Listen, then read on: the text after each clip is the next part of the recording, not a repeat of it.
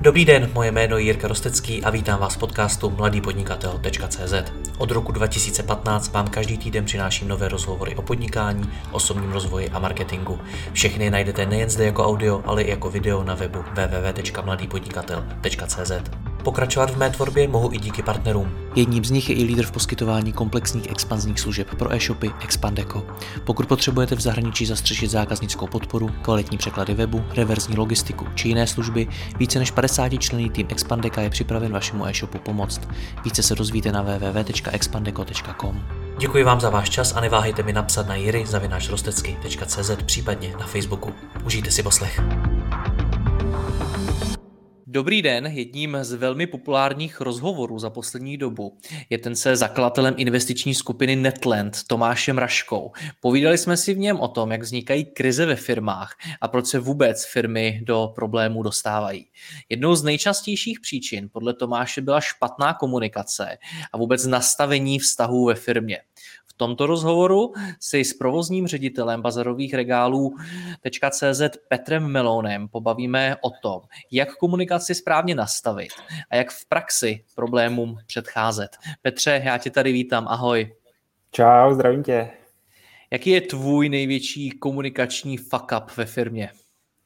Uh, obecně v naší firmě, co se nám tam tak jako točilo a musím říct, že to ještě furt jako doznívá, a co se týče komunikačních fuck tak je to, když něco chci řešit, tak to jdu řešit s tím člověkem, který ho se dotýká, a ne, že to budu řešit uh, s někým, jako s kým je to jednodušší, pohodlnější, kdo mě jako pochopí, uchvách, uchlácholí, ale jako nikam to vlastně ve finále nevede, spíš to pak jako tu firmu štěpí, než by jí to sjednocovalo.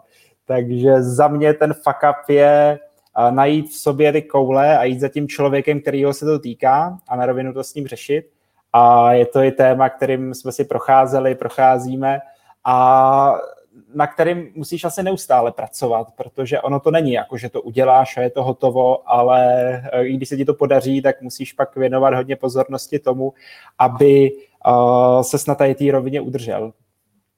No ale dobře, mě ale zajímá tvůj fuck up. Co ty si z hlediska komunikace opravdu podělal, že jsi si večer, když jsi přišel domů, tak jsi si říkal, jak já jsem tohle mohl udělat? OK, tak jo. A jenom jeden mám vytáhnout, jo, z těch všech. No tak já nevím, kolik fuck upů si udělal, pokud hodně, tak klidně povídej. uh, ne, pojďme, pojďme, pojďme nějaký vzít. A já bych se držel toho, toho, toho co jsem vlastně teď zmínil, jo, kdy um, já jsem třeba v té firmě kdy už jsem o tom tady, jsme se tady o tom společně bavili, že nastavujeme plochou firmní strukturu, což je jako úžasný prostě téma, zní to krásně, je to moderní, ale pak je druhá věc, tý realizace, otázka té realizace. A můj komunikační fuck up v tomhle je to, že uh, já jsem to skvěle komunikoval s jednatelem, s majitelem té firmy, ale už se mi to prostě nedařilo uh, překládat dál těm lidem. Nebo takhle, takhle, vytáhneme to, ten fuck up v tomhle smyslu. Já jsem to jako komunikoval, ale nezajímal jsem se o to, jestli to padá na úrodnou půdu. A nebyl to teda jako jeden konkrétní, že by se to stalo jeden den a já bych si pak jako večer zpytoval svědomí, ale bylo to spíš takový kratší období, kdy zkrátka mluvím a říkám si, ty jsem to fakt perfektně vysvětlil, teď jako to, to by bylo, aby tohle nepochopili. Ale vůbec jsem vlastně, když jsem se pak zpětně vracel k těm mým eh, debatám a rozhovorům, tak jsem si uvědomil, že já jsem vůbec jako nevnímal toho druhého člověka, jestli to chápe, jestli to vnímá stejně, ale spíš jsem vnímal, hele, tohle tady mám, vím, že je to super, chci to předat a vlastně jsem to do těch lidí jakoby hustil. Ale ve chvíli, kdy, kdy se nestaráš o to, jestli ti ty lidi naslouchají, jestli tě přijímají, tak uh, si to prostě přeberou po svým a když se to potom ještě spojí to, o čem jsem mluvil, s tím, o čem jsem mluvil, že se neřeší ty věci napřímo, ale tak jako, tak jako v kuloárech, tak eh, je z toho pak jako docela velký průšvih komunikační firmní. Tohle to mi ale přijde, že se děje často, že manažeři něco řeknou svým podřízeným a myslí si, že tím je to hotovo, ale nevnímají tu druhou stranu. Je to tak? Já mám úplně stejnou zkušenost a nejenom jako ve firmách, ale, ale můžeš klidně tady s tím tématem zabrouzdat do rodin, můžeš s tím zabrouzdat do státní sféry. Je to takový obecně rozšířený nešvar za mě. Čím to je? Proč se to děje? No, já si myslím, že se to děje tím, že jsme trochu jako obecně vzato egoisti v dnešní společnosti a že jsme takový jájové tak trochu, že je to o tom já, já, já, já, ale už jako nevnímáme prostě tu druhou stranu. A toto s tím může pomoct je určitě pokora a i částečně takové jako sebeuvědomění, že já nemám patent na rozum a já nevnímám ty věci, nikdy nevnímáš ty věci tak, jak jsou. Vždycky vnímáš jenom nějaký určitý výsek té situace nebo té dané věci, vždycky je to zabarvený tvojí zkušeností, je tvým pohledem na svět a tak dále. A, takže tady v tom si myslím, že to tkví. Dobře, to jsou takový Zajímavý, ale docela prázdný pojmy o sebeuvědomění, pokora. Chce to pokoru, mně přijde, že dneska chce všechno pokoru. Co by si teda udělal jinak? Jak bys to udělal jinak, kdyby si teď se vrátil nějaký čas zpátky, zaváděl by si plochou eh, hierarchii v bazarových regálech a šel si za těmi zaměstnanci?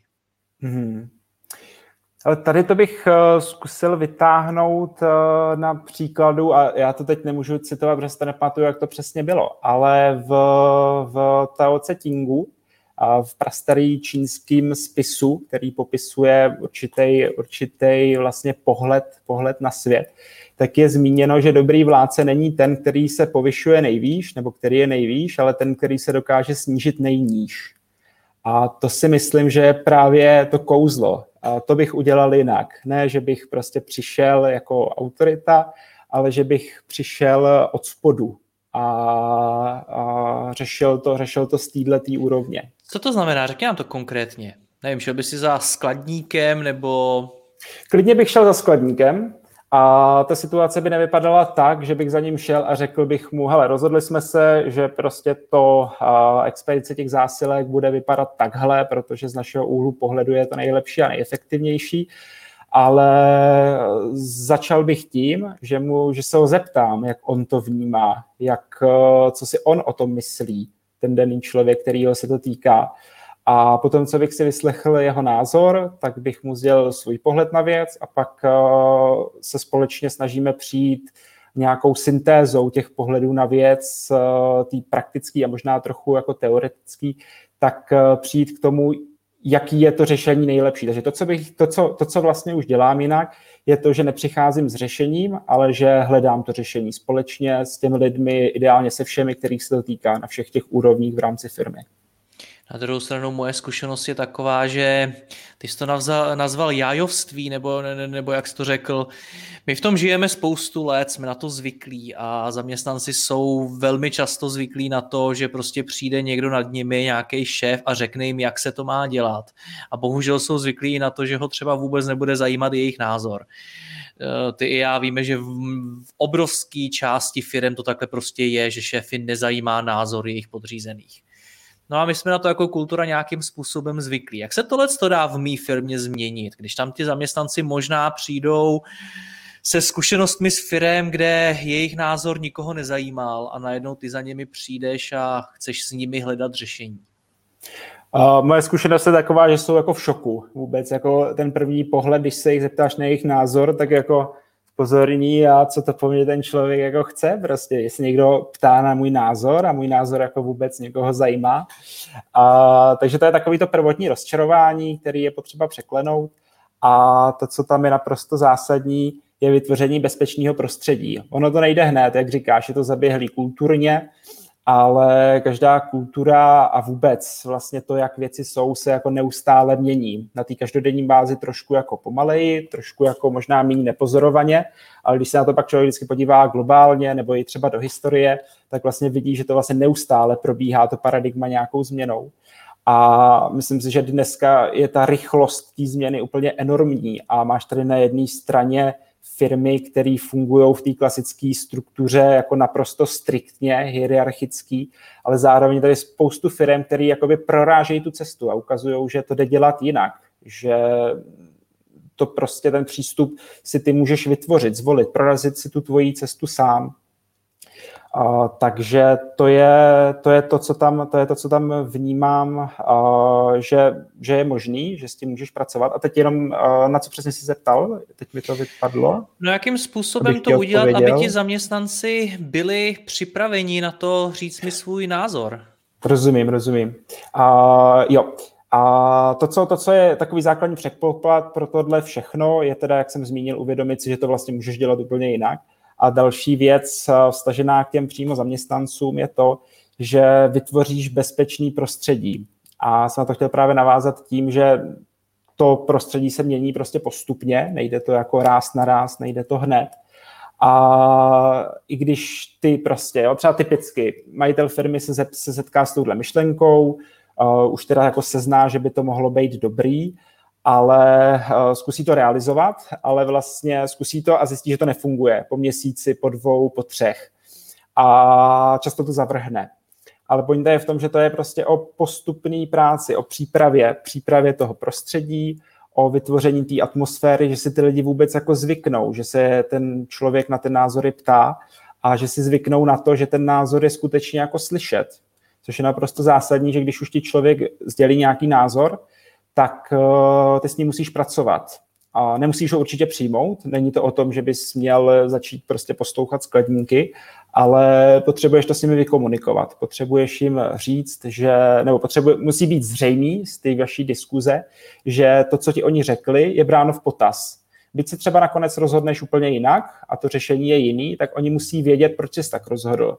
Musí si to odůvodnit, musí si to vlastně vyargumentovat. Ty jsi několikrát zmínil bezpečný prostředí. Co to je? To je prostředí, ve kterém můžeš být sám sebou, ve kterém eh, víš, že ať řekneš, co řekneš, tak to nebude jako posuzovaný, nebude to posuzovaný eh, ve smyslu, to je, co jsi to řekl, prostě, že je normální, jsi úplný odcas ale bude, to, bude, to, bude tomu nasloucháno, což, což ty jako cítíš jako člověk, jako zaměstnané a cítíš to i v každodenním životě, jestli to, co říkáš, padá na úrovnou půdu, jestli ten člověk tě vůbec jako reflektuje, jestli tě vnímá a pokud ano, tak máš tendenci větší a větší, čím více to děje, v tom pokračovat. Ve chvíli, kdy to naráží prostě do stěny, tak, tak to tam končí. Takže to bezpečné prostředí je pro mě především o tom, aby se tam ty lidi cítili komfortně, aby se cítili přijímaný, jaký jsou a ať řeknou, co řeknou, tak eh, je to prostě v pořádku. Je to jejich názor, vychází to z jejich pohledu na svět a nebude to prostě odpálkovaný, nebo je tam hodně důležitá emoční stránka. To je takový měřítko, se kterým se dá pracovat. Zkrátka, jestli se ten člověk uh, bude cítit dobře, když to s tebou řeší, anebo se bude cítit ve stresu, bude se cítit nekomfortně, bude se cítit třeba tak, že ty na něj útočíš těmi svými argumenty, takže on se vlastně potom stáhne do obrané pozice a úplně se uzavře. To na čem to... to závisí? Na čem to závisí, aby se cítil dobře, když se mnou jakožto se šéfem mluví? Myslím si, že to závisí především na tom, jestli se cítí rovnoceně, jestli se cítí tak, že jste partneři, který spolu něco tvoří, a nebo jestli se cítí jako, chci říct otrok, ale jestli se cítí jako nějaký vykonavatel tvý vůle. Na tom to, na to, to je podle mě úplně naprosto klíčový. Jo? Jestli on se, uh, on se cítí, jako jste partneři, byť každý děláte něco jiného, byť ty třeba jsi vizionář v té firmě a on je člověk, který uh, expeduje zásilky nebo stará se ti o zákaznickou podporu, tak uh, vlastně záleží na tom, jestli máte prostě partnerský vztah, anebo jestli je ten vztah mocenský. Jak se tohle co zase vytváří? Protože když se vrátíme do té reality, Mm-hmm. Tak ta je taková, že v drtivý, já si dovolím říct, asi ve většině firm tohle to nefunguje. Tam prostě zaměstnance berou prostě jako podřízenýho. Už to slovo podřízený je něco, co mi nepřipadá na stejný úrovni jako slovo partner, který ty si použil. Tak eh, mění se tohle, cítí, že se mění zaměstnanci z podřízených na partnery? Vnímám to, že se to tak děje postupně. Eh, je to daný z mého pohledu hlavně tím, že nastupuje do toho pracovního života jiná generace, která vyrostla v úplně jiných podmínkách. My jsme to, a... to vlastně zmínili v našem prvním rozhovoru, ano. Jo, jo, jo, je to tak. A takže tohle se razantně mění. To co, to, co si v úzovkách nechali líbit lidi dřív, tak už si dneska jako ty lidi nenechají líbit, protože mají prostě jiné možnosti. Oni jako ne, nejsou už dneska většinou závislí prostě na tobě, jakožto na chlebodárci, ale oni mají mnohem větší svobodu v tom se rozhodnout, kde a s kým budou pracovat. Takže z mého pohledu se to mění. Je to dobře? Rozhodně. Pro mě to je o to, je, je, to, je to úplně jiná radost vlastně z toho tvoření. A já, byť ve firmě, ve které pracuji, tak to není moje firma, ale podílím se, podílím se na jejím řízení, tak uh, mám z toho úplně jinou radost, když to prostě tvoříme společně, když je to partnerská spolupráce a taková jako víc lidská. A není to o tom, že by tam byl jako nějaký dráp a něco by se muselo prostě. Obecně u nás ve firmě se snažíme veškeré kompetence a celou tu strukturu nastavit tak, aby lidi dělali to, co je zajímá, to, v čem jsou dobrý, aby mohli maximalizovat uh, svý silné stránky a, a naopak, aby nemuseli dělat to, co jako nezajímá, nebo v čem prostě dobrý nejsou, v čem nemůžou být jakoby tím přínosem ani pro tu firmu v konečném důsledku. Sám si eh, před chvílí řekl, že se to paradigma nebo celá ta kultura nějakým způsobem mění a vyvíjí. Jak eh, to ovlivňuje střed těch generací? Jak to myslíš? No, jak to ovlivňuje to, protože ty seš mladý, máš nějaký svůj přístup, můžeme ho nazvat třeba progresivním nebo prostě nějakým modernějším, ať si každý řekne svoje, svoje slovo, který mu vyhovuje. Na druhou stránku starší generace, generace našich rodičů, prarodičů a podobně, na tohle to úplně nebyli zvyklí, samozřejmě. Tak jakým způsobem probíhá střed právě mezi lidmi, mezi kterými je třeba 20-30 let věku? Mm-hmm. Je ohromný rozdíl, v, když to tro, trošku to teď jako zgeneralizuju, ale ve většině případů je velký rozdíl, když tyhle věci, tyhle, řekněme, nějaký inovace, o kterých se tady bavíme, když to řešíš s člověkem, který mu je 40-50 a když to řešíš eh, s mladým člověkem, protože čím díl si prostě zajíždíš nějaký koleje, že věci nějak jsou, nějak fungují, nějak mají být, osvojuješ si nějaký vzorce chování, tak tím víc ty koleje vyjíždíš a tím těžší je pro tebe potom jako změnit ten směr a věc těch kolejí. A, takže ten střed je jako opravdu rozdílný a když ty chceš, ty chceš uh, pracovat úplně jako v novém v novým směru, tak neříkám, že to není jako, neříkám, že to je nemožný, jo, pracovat s lidma, kteří jsou eh, ze starší generace, nechci jako rozměr, eh, rozdělovat, omlouvám se, ale a, musíš tam počítat s tím, že tam prostě bude rozdíl, že těm, těm lidem to může trvat déle, ale to vůbec neznamená, že by toho nebyli schopni, nebo že pak, uh, oni ti to pak dost často i oplatí tou vděčností, protože oni si ani nedovedli představit, že to může fungovat jinak. A teď najednou oni v rámci nějaké postupné práce se dostanou do bodu, kdy žijou v úplně jiném světě, než žili třeba před pár lety a jsou za to ohromně vděční, že se i třeba díky tobě nebo díky té firmě do tohohle stavu vědomí dostali, tak eh, zase to ti to můžou vrátit eh, zpátky vděčností. Takže vůbec bych eh, nechtěl srovnávat to, jestli je třeba lepší jako si do té firmy nabrat mladí lidi nebo, nebo starší lidi, to vůbec ne. Ale s těmi mladými lidmi je pravda, že ta spolupráce je taková flexibilnější, taková pružnější, protože třeba ty jejich postoje životní se teprve formují, tvoří. A je tam určitě rozdíl, se kterým je potřeba pracovat. Takže když ty lidi řídíš, tak tohle musíš brát určitě v potaz. Na druhou stránku těm mladým budou chybět zkušenosti, bude jim chybět určitý třeba životní nadhled, budou se sami třeba hledat uh, i z hlediska té kariéry a vůbec vývoje jejich osobnosti a podobně. Máš ty zkušenost právě s, třeba se zaměstnancem, kterému je 50 let a kterého si učil právě tomu, aby ti sděloval svoje názory a snažil si se s ním hledat to řešení? Zkušenost s tím mám a je to, je to jako mazec když ti prostě mladý floutek za tebou přijde a začne se tě ptát na tvý názory a, a nebo nedej bože začne s tebou řešit, jak by tu práci, kterou děláš prostě 20 let nějak, by šla dělat třeba jinak.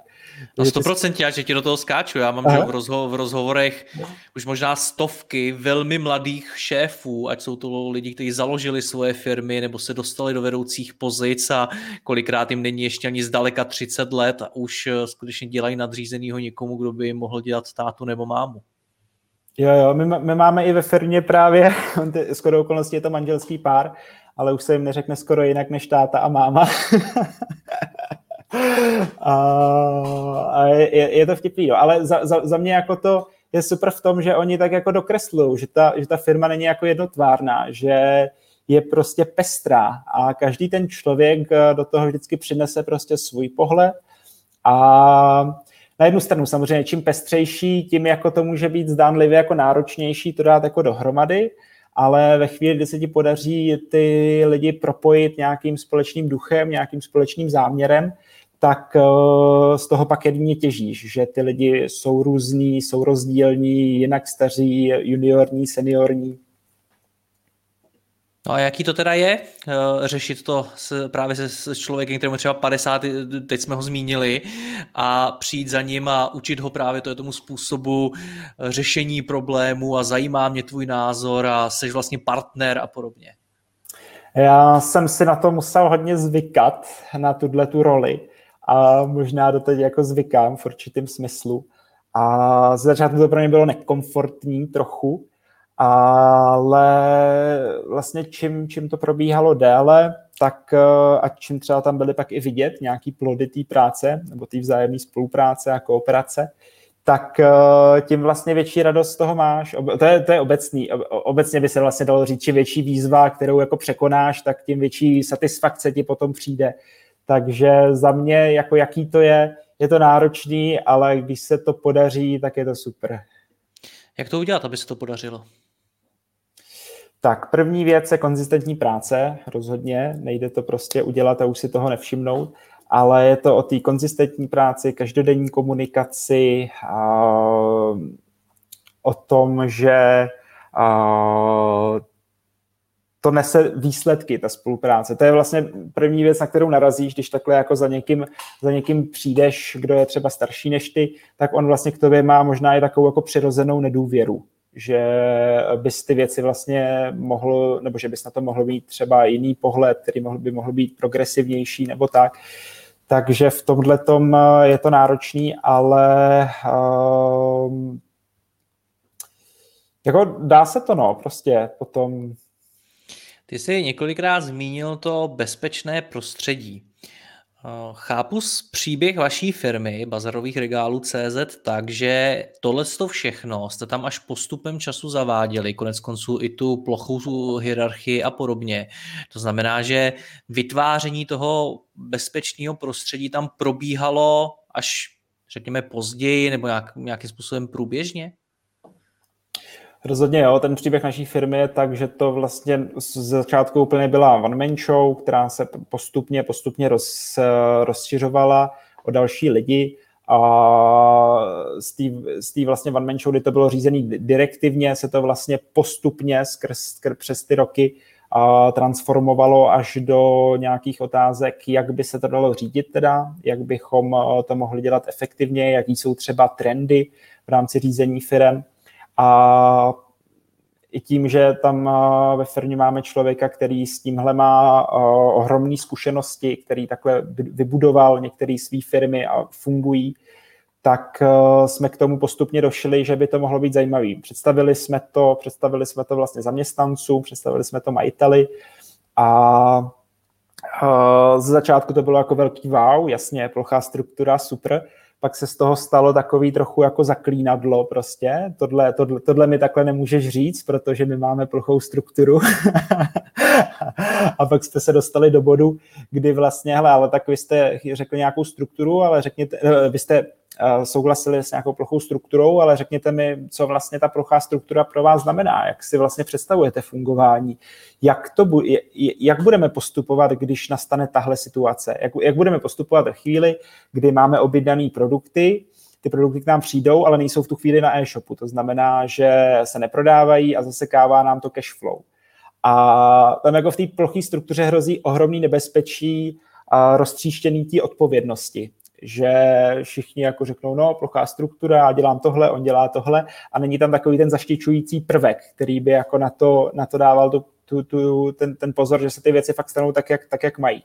Takže u nás to bylo ta plochá struktura a ta její implementace, která stále probíhá, tak o tom si to vlastně vyjasnit. Nejenom ze strany vedení, který vnímá tu plochou strukturu, jak může fungovat, ale potom především ze strany těch zaměstnanců, kteří si vlastně potom měli říct, jak, co, vlastně, co to vlastně znamená. A nejenom z pohledu těch benefitů pro ně, ale především z pohledu odpovědností, které v té firmě nesou.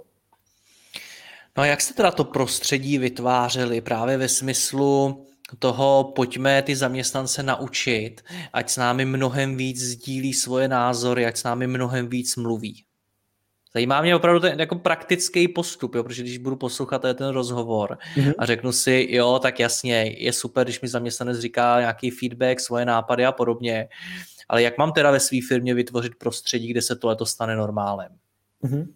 Tak s čím jsme začali a co třeba do té doby tam nefungovalo úplně, byly pravidelné meetingy na, eh, a vůbec, eh, ještě začnu, ještě začnu z trochu jiného konce, eh, stanovení vize, stanovení vize a následních strategií, jak těch vizí dosáhneme a potom rozpad do nějakých ročních, kvartálních, měsíčních cílů a, a, a zavedení vlastně nějakých mechanismů, které nám pomohou s tím a ty cíle a ty strategie eh, naplňovat. Takže pro nás třeba první krok, který byl, tak bylo zavedení opravdu striktních eh, pravidelných porad, kde se ty lidi sejdou, kde jsou, kde je celá firma a kde se to vlastně otevře, jo, kde se ty věci se přestaly jednat prostě za zavřenými dveřmi ale naprosto se to otevřelo. Nad čím se uvažuje, co chceme realizovat, co chceme dělat. A už jenom ten krok, že jsme to s těmi lidmi otevřeli a že jsme to řešili a oni se k tomu mohli vyjadřovat a najednou toho byli součástí. To je, to je možná uh, zajímavý, zajímavý moment, kdy ten člověk se začne cítit opravdu jako součástí té firmy a, nebo toho organismu firmního a začne se na tom skutečně podílet. Takže to pro nás byl jako úplně, úplně první krok. A dále, co tak bylo potřeba si vyjasnit jednoznačně kompetence, který kdo má, tak aby se nepřekrývaly, tak aby tam nebyly žádné mezery a tak dále. A potom, potom jsme šli k jednotlivcům a vlastně z těch celofiremních KPIček nebo nějakých cílů, kterých jsme chtěli dosáhnout, jsme stanovili individuální KPIčka, Eh, kvartální, se kterými pracujeme. A tam potom už probíhá potom eh, tak za čtvrt roku se dostaneme, nebo se chceme dostat do tady té pozice, a co pro to musíme udělat. Z toho vycházejí jednotlivé oblasti, jednotlivé úkoly a zároveň eh, v rámci nějakého dalšího horizontu s tím souvisí vzdělávání každého člověka zvlášť který jsme, který jsme, který potřebujeme v, v současnosti nastartovat ještě víc. V nějakým smyslu se to rozběhlo, ale to vzdělávání je prostě klíč pro úspěch firmy a budování těch lidí jako osobností. A, takže to byl, to byl další krok, který my jsme potřebovali zohlednit a nastavit. To, aby ten člověk byl vždycky jakoby o krok napřed, co se týče jeho, jeho schopností před tím, co má vlastně na starosti, co má vlastně uh, vykonat. A myslím jako minimálně o krok napřed samozřejmě. I když je to, je to všechno krásný, tak stejně furt seš šéf, furt uh, máš nějakou vedoucí pozici, máš v něčem i mnohem vyšší zodpovědnost, řada našich posluchačů budou třeba vyloženě majitelé té firmy a podobně. Tak co si uvědomit před tím, než budu komunikovat se zaměstnancem? aby ta komunikace byla co nejlepší, nevznikaly tam zbytečné problémy. Mm-hmm. Tak eh, to, co si uvědomit obecně ve vztahu k zaměstnancům a pak v následné komunikaci, je to, jak vůbec eh, toho zaměstnance vnímám. A jestli je to jako někdo, jestli ho vnímám jako prostředek k dosažení mých cílů, a, anebo jestli ho vnímám jako spolutvůrce toho, na čem pracuju. Já jako majitel té firmy mám často nějakou vizi, něco, co chci realizovat, něco, co chci přinést třeba do té společnosti a potřebuju zkrátka vnímat toho člověka ne jako, ne jako číslo prostě, ne jako uh, něco, že si tu firmu rozdělím, OK, tak potřebuju tolik peněz, potřebuju takovýhle vztahy s dodavateli a potřebuju uh, takovýhle HR, takovýhle lidský zdroje, jak se tomu začalo říkat, k tomu, abych toho dosáhl. Lidi ve firmě nejsou HR, nejsou human resources, Uh, to jsou prostě jako lidi, jsou to jednotlivé osobnosti a já je tak potřebuji začít vnímat. A to pak už začíná, potom, potom se to propisuje hodně do náboru tohodle, jestli, jestli ty lidi vnímáš a bereš a přijímáš jako nějaký jako zdroj, anebo jestli je přijímáš jako opravdu spolutvůrce, jestli ty jim dokážeš eh, předat tu svoji vizi, kterou realizuješ a jestli, jestli je do ní dokážeš zapojit. Jak vznikají konflikty? Ať už mezi zaměstnanci nebo mezi tebou a zaměstnanci? Hmm. Tam eh, ty konflikty z pravidla začínají eh, v rámci nějakého nedorozumění. A zásadní je uvědomit si, když jednáš s tím člověkem, vlastně s kým jednáš. Uh, ono je strašně snadné udělat si jako na někoho názor, že je takovej a makovej, ale ten člověk má prostě svůj život, prožívá si různé životní situace, dneska, dneska v covidu je to takový, v covidové době je to takový náročný, že prostě nikdy nevíš třeba, kdy, kdy ti někdo onemocní a zamává to s tebou a tak dále. A ten člověk podle toho, co se mu vlastně v tom životě děje, tak eh, se pohybuje na nějakých eh, úrovních v rámci, v rámci nějakého vnitřního rozpoložení.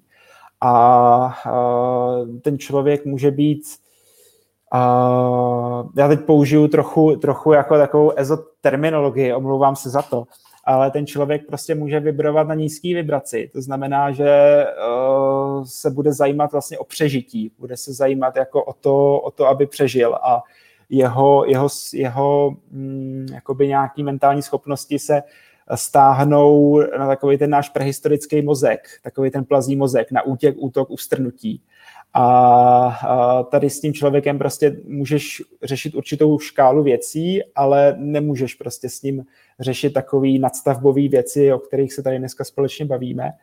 A nebo ten člověk může být prostě ve flow, může být uh, naprosto spokojený ve svém životě, může jet jak, jet jak rozjetý vlak. A ty se musíš uvědomit, s, jakou, s jakým rozpoložením toho člověka vlastně hovoříš. A taky si musíš uvědomovat, s jakým, jaký psychický útvar v rámci toho člověka s tebou hovoří. Jestli ty hovoříš s jeho předsudkama, jestli se bavíš s jeho názorem, jestli to, co ti říká, vychází z jeho postoje, anebo jestli ta vaše komunikace je z úrovně porozumění, kdy skutečně se dostanete za tyhle ty dílčí kroky, které právě vedou k tomu porozumění a skutečně se vnímáte, skutečně schápete nejen svý hledisko, ale vnímáte i hledisko toho partnera. Co to znamená pro mě jakožto pro manažera, protože, jak to říct, Někde jsem v minulosti četl myšlenku, že vlastně svět vedou nekompetentní lidé. Lidé, kteří vlastně vůbec nemají schopnost vést lidi, ale dostali se na ty pozice a dneska v těch vedoucích pozicích jsou, ale chybí jim empatie, chybí jim spousta důležitých uh, vlastností, dovedností, schopností, které by vlastně v ideálním případě měli mít. Konec konců ta pandemie nám ukazuje, že to vlastně vůbec není nesmysl, ten názor. A v těch firmách to funguje do značné míry, do značné míry vel, velmi podobně. A I moje zkušenost je taková, že dost často firmu založí někdo, kdo prostě není dobrým lídrem ve smyslu právě rozeznávání nějakých vibracích, je jeho zaměstnanec a mhm. řešení, že ten zaměstnanec může mít taky nějaký osobní problémy a podobně. Jakým způsobem se teda na tohle naladit, abych tohle, co tady popisuješ, vůbec dokázal zvládnout? No začíná to u tebe samozřejmě. Začíná to, odráží se to vůbec schopnost, v jaký jsi, uh, schopný tvořit. Vychází z toho, jak ty to máš v sobě nastavený jak, eh, jak ty seš vyspělej. A teď jako vyspělost, dospělost eh, neznamená to, že dostaneš občanku a jsi dospělej. To je prostě nějaká uh, legislativní dospělost. Ale ty prostě dospíváš jako člověk nebo jako lidská bytost na mnoha úrovních. Dospíváš na emoční rovině, dospíváš na psychický, mentální rovině A čím, čím více ty jsi schopný být konzistentní a čím vlastně ty seš vyspělejší, tím víc jsi schopný tady ty věci jako skutečně realizovat. Když jsi prostě zaseklej na nějakých traumatech z dětství, křivdách, když nemáš zpracovaný svý komplexy, ty tě ovládají, když seš v područi svého nevědomí, tak uh, těchto věcí prostě jako nejsi schopnej. Takže velmi snadno se stane to, že ty máš, uh, seš prostě dravec a dokážeš uh, přijít, prorazit s nějakým nápadem, s nějakou firmou, ale další věc je potom řízení té firmy a udržení té firmy a udržení toho vchodu, čem, co už pak už jako nedokážeš sám nějaký určitý chvíle, pokud chceš teda samozřejmě růst a potřebuješ do té firmy integrovat ty lidi. Takže potom jako manažer nebo jako majitel uh, buď tady ty věci musí vycházet z tebe a ty jsi schopný uh, vlastně realizovat v rámci té své firmy, a nebo pokud na to, jako toho nejsi schopný, tak, uh, tak potřebuješ člověka k sobě, který uh, je zase dobrý na tady ty věci, který zase ne, nemusí být třeba, nemusí to mít tak jako ty, že by dokázal vymyslet prostě biznis, ale je schopný zase vybudovat firmu, což jsou za mě jako, nebo můžou být odlišné věci. Takže buď, buď to musíš brát ze sebe, abys tady to byl schopný realizovat, a nebo potřebuješ být schopný navazovat uh, takový vztahy s lidmi, kteří ti to pomůžou realizovat což uh, si myslím, že je i případ naší firmy. Existuje taková krásná otázka, ta zní, jak být dobrý šéf. A mě, mě ji pokládá vlastně poměrně hodně lidí a posílají mi jako téma pro další rozhovory nebo ji zmiňujeme i na akcích a tak podobně. A je zajímavý sledovat, že velmi často očekávají odpověď ve smyslu, jak zadávat úkoly, jak řídit projektově tým a podobně nebo jak si vybudovat nějaký soft skills a tak. A ty tady mluvíš o traumatech, mluvíš tady o tom, jestli seš pod vlivem nevědomí a podobně. Jak se tedy stát dobrým šéfem podle tebe? Hmm. Tak z mýho úhlu pohledu a z mý zkušenosti to, co ti pomůže úplně nejvíc a co je investice k nezaplacení a bude z ní těžit do konce života, je právě to, co jsem zmiňoval. Musíš být nejdřív dobrým člověkem a pak už není tak těžký být dobrým šéfem. Takže takový to Baťovo, vybuduj první sebe, ale potom máš firmu. Jo, potom bych se podepsal. Jak se to dělá? no, a první, první, s tím musíš začít, tak je určitě upřímnost. Upřímnost k sobě. A musíš si nalít čistého vína. Musíš si připustit, že ty věci možná nejsou úplně tak, jak ty jsi byl přesvědčený. A že to řešení, které ty vnímáš, není to jediný dobrý řešení. A je to pro mě jednak o té upřímnosti, vůbec si jako uvědomit, jaký já jsem člověk, jak funguju, jaký třeba pocity nebo co vzbuzuju v ostatních lidech, na což je skvělý prostředek, jako se jich na to prostě zeptat. A když už se jich na to zeptáš, tak jim naslouchat a ne, že jim začneš argumentovat a vysvětlovat jim, že to vnímají úplně špatně a že to takhle není. Takže s tímhle za mě bych začal, s tou, s tou upřímností a možná i nějakým střízlivým vnímáním toho, toho světa kolem sebe. A to ti jako ohromně pomůže. A tohle, když se ti podaří, já bych to možná ne, ne, nerozšiřoval a neštěpil bych tu pozornost na další kroky, ale tohle, když se ti podaří, tak uh, zaručuju, že už tě ta cesta povede kam tu pozornost nasměrovat a co potřebuješ v sobě rozvinout, jaký prostředí potřebuješ vytvářet, abys byl dobrým šéfem. To je obrovský téma, samozřejmě nějakého i vnitřního rozvoje člověka, nějakého sebepoznání a tak.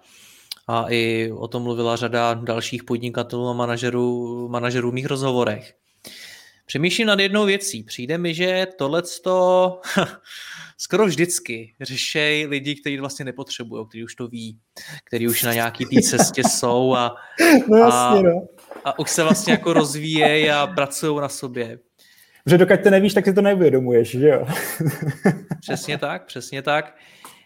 Jak mám, jak, no tak to je vlastně ta otázka. Jak si, jak si mám uvědomit, že mám problém? Na, na, jak já jakožto manažer v té firmě poznám, že bych na sobě opravdu měl zapracovat? Mm-hmm skvělý indikátor pro tohle, který ti to spolehlivě ukáže, je to, když se ti opakujou stálý situace v životě, když prostě něco začneš a skončí to stejně. A tohle platí jak ve firmě, tak ve vztahovém životě. Je to snad vidět ještě o to víc, abych možná teď vytáhl tady ten, tady ten příklad, když se to netýká úplně jako biznisu, ale tam to prostě vidíš úplně zřejmě, když se ti, když přitahuješ furt ty stejný partnery, dějou se ti tam furt ty stejné věci, končí to furt stejně, tak eh, něco tam je špatně. A když se to opakuje a tou společnou proměnou seš ty, tak ten problém bude pravděpodobně v tobě. To je pravda. Co to znamená v tom v té práci? Je to tam o lidech, že přitahují stále ty samý lidi, nebo je to o těch situacích, které vznikají? Jo, ty, ty, tam chceš, ty tam chceš třeba něco zrealizovat v rámci té firmy a uh, můžeme si vzít tu, ten příklad té ploché struktury klidně, ale furt se ti to nedaří, furt jako ti to utíká mezi prsty, furt jako by ty pořád vlastně to na něčem jakoby stroskotává. A ty potom třeba můžeš při sebereflexi, když se do toho trochu ponoříš, tak můžeš dojít k tomu, že uh, i třeba ta firma se snaží fungovat na principu uh, sdílené odpovědnosti, ale ty třeba pořád jako do té firmy chodíš a říkáš lidem, co mají dělat. Děláš prostě klasický mikromanagement. Takže v, v rovině té firmy to třeba může znamenat tohle, jo? že uh, i když jako už je, už, už jakoby to, co se v té firmě děje, začíná vypadat slibně, ale ty tam seš pořád jako ten článek, který to vlastně jako narušuje, což jako z pozice majitele seš tam prostě, je to tvoje firma vlastně, je to svým způsobem jako tvoje prostředí, na kterém se teda samozřejmě podílejí další lidi, ale eh, ty furt jako tam působíš jako nějaká autorita. A když tam tady to vnášíš, tak eh, je to to, co to narušuje. A ty to samozřejmě vnímáš jako dobře, že jo? Ty jako vnímáš, že jo, něco budujeme, ale ještě to není úplně perfektní, já těm lidem jako pomůžu, já jim řeknu, jak to mají dělat. A tohle třeba je jako strašně častá chyba v tomhle konkrétním případě, ke který se lidi jako uchylují a neuvědomují si když tě tak poslouchám, tak mi napadá další situace, se kterou se setkávám u lidí, kteří tohle řeší. Velmi často jsou to třeba majitelé firmy, kteří prošli nějakým sebeuvědoměním v průběhu toho a dost často to třeba souviselo s nějakým vyhořením nebo s nějakou špatnou pracovní zkušeností a podobně. No a oni krásně mluví právě o těch, těch věcech, jak vytvářet tu důvěru a tu kulturu v té firmě a vlastně ten pocit toho bezpečí, otevřenosti a tak dále, a tak dále. A když je posloucháš, tak si říkáš, hele, u vás musí být úplně úžasný pracovat, protože jste prostě jedna rodina, to musí být úžasný. Jenomže potom přijdeš za těmi zaměstnanci a zjistíš, že oni vypráví úplně jiný příběh. A není to, že by ten majitel nebo ten šéf té firmy se dělal lepším, nebo že by to jakoby prodával, byl, byl, byl, byl to nějaký jeho marketing. Ale on žije v nějaký svý představě, v nějaký svý iluzi, že to v té firmě nějak funguje a je to tam úžasný, ale ono není. Tak jakým způsobem se konfrontovat s tou realitou, vůbec zjistit, jaká ta realita je? Hmm. Já se tady, tady v rámci téhle odpovědi vrátím eh, o pár, o pár minut zpátky v rámci tohohle rozhovoru a zopakuju nebo akcentuju to, a eh, snížit se nejníž prostě. Ty jako dobrý vůdce tohle musíš být schopný a nemůžeš se na to dívat furt jako z vrchu a plavit se na oblakách svých představ. Ale potřebuješ prostě se zastavit, sestoupit k těm lidem, a v uvozovkách snížit se na jejich úroveň a být tam s nima, nebýt tam nad nimi, ale být tam s nima v té firmě. Jak když jsi naposledy sestoupil ty? ale já se, o to, já se o to snažím, já se o to snažím permanentně a mývám, mývám jako doteď prostě tendence odlítnout a, a ta cesta, kterou já jsem si zvolil a jak já s tím pracuju, tak je si to neustále připomínat. Někdy jako odletíš, uvědomíš si to za měsíc, pak si to třeba už eh, uvědomíš eh, za týden, potom co se o to znovu pokusíš a pak si to uvědomíš třeba na konci dne, když jdeš večer spát a potom se jako už přiblížíš k tomu, že si to uvědomíš přímo v té situaci, kdy se to děje. A potom dokonce se může stát, že si to uvědomíš už předtím, než se ta situace odehraje. Vlastně začneš v sobě cítit to pnutí, nějak se zachovat, ale uvědomíš si to, víš, kam to v minulosti vedlo a v tu chvíli učiníš to rozhodnutí a se takhle nezachovat a udělat to jinak. A to si myslím, že je ten bod zlomu, který rozhoduje o té změně. To je krásná teoretická odpověď, ale mě to zajímá v praxi. Kdy jsi se stoupil? Chtěl jsem slyšet něco ve smyslu, hele, dneska před obědem jsem mluvil s uh, uklizečkou a bavili, bavil jsem se s ní o tohle a o tom. Mm-hmm, mm-hmm, rozumím. Pro nás třeba, co tam je takový neustálý palčivý téma, a už jsem ho tady zmiňoval, je přidávání produktů včas a se všemi náležitostmi tak, jak mají být. A tím, že s tím trochu bojujeme, tak to někdy může působit nervozitu nebo různé emoce, nespokojenosti s tím, že to prostě tak není. A já jsem, když se to snažíme nastavit, tak jsem k tomu přistoupil tak jako hele, zase to není prostě, tak uh, uděláš to takhle a takhle a takhle. A o tohle jsem se pokusil párkrát, mělo to za následek odcizení a kolegů uh, vůči mně. A to sestoupení k ním zpátky bylo, bylo v tom, že jsem za nimi přišel a zeptal jsem se, hele, tak v čem je vlastně ten problém? Proč, proč vlastně, po, po, pověz mi z tvýho pohledu, a proč se to neděje, proč to není jako tak, jak potřebujeme. A, a řekni mi zároveň, jak tedy to udělat, aby to bylo tak, jak potřebujeme.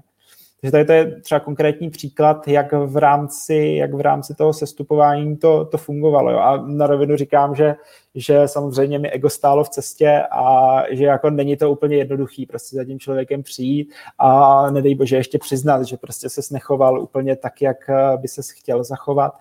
Ale když tohle člověk překousne, překoná, tak si vlastně uvědomí, že je to ohromně osvobozující a že ten člověk ho přijme a nebo možná to někdy mi až připadá, že vlastně on na to čekal, až vlastně za ním takhle přijdeš a jakoby jdeš za ním na tu jeho rovinu a, a řešíš to s ním takto. Z tebe je cítit, že máš velmi konkrétní představu o tom, jak by asi mohla vypadat eh, komunikace ve firmě a vůbec vztahy mezi lidmi ve firmě, jak tu kulturu budovat.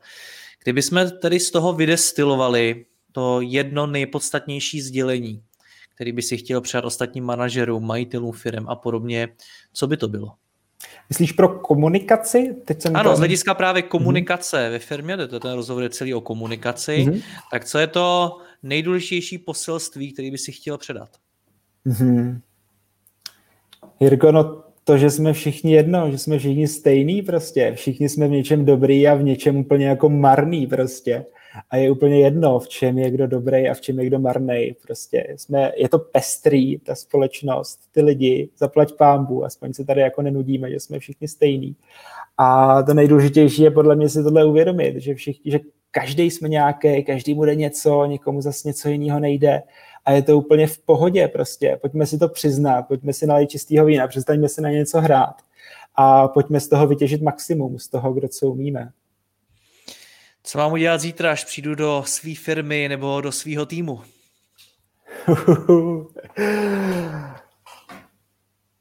Ale přijď tam a